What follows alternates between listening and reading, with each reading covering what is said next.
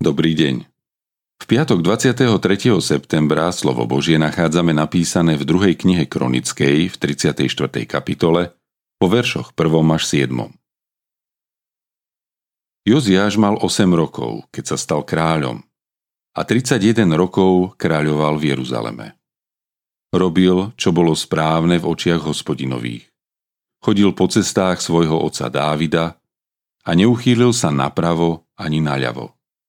V 8. roku svojej vlády, ešte ako mladík, začal hľadať Boha, svojho otca Dávida a v 12. roku začal očisťovať Judsko a Jeruzalem od výšin, ašér, tesaných a liatých modiel. Za jeho prítomnosti zrúcali oltáre bálov a posekali kadidlové oltáre, ktoré boli hore na nich. Ašéry, tesané a liaté modly rozdrvil, rozomlel a roztrúsil na hroby tých, ktorí im obetovali. Kosti kňazov spálil na oltároch a tak očistil Judsko a Jeruzalem.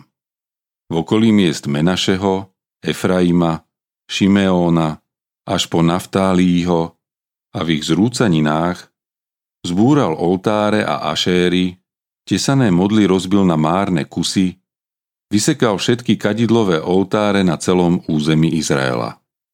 Potom sa vrátil do Jeruzalema. O zásadovosti a vernosti Tí, ktorí poznali brata farára Janka Bakalára, vedeli, že miloval Tatry a dlhé turistické vychádzky do nespútanej prírody.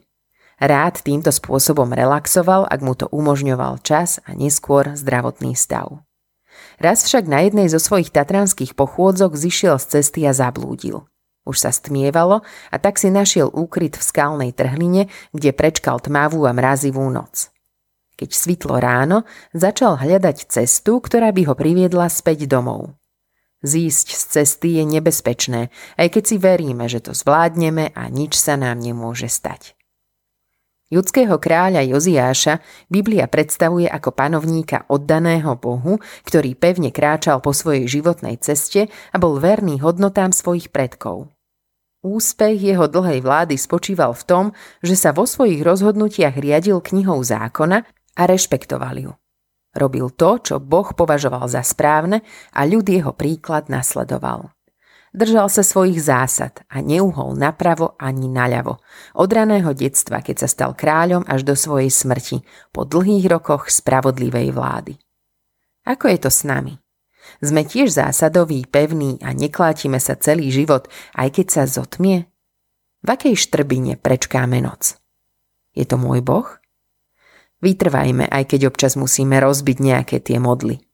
Stojí to za to.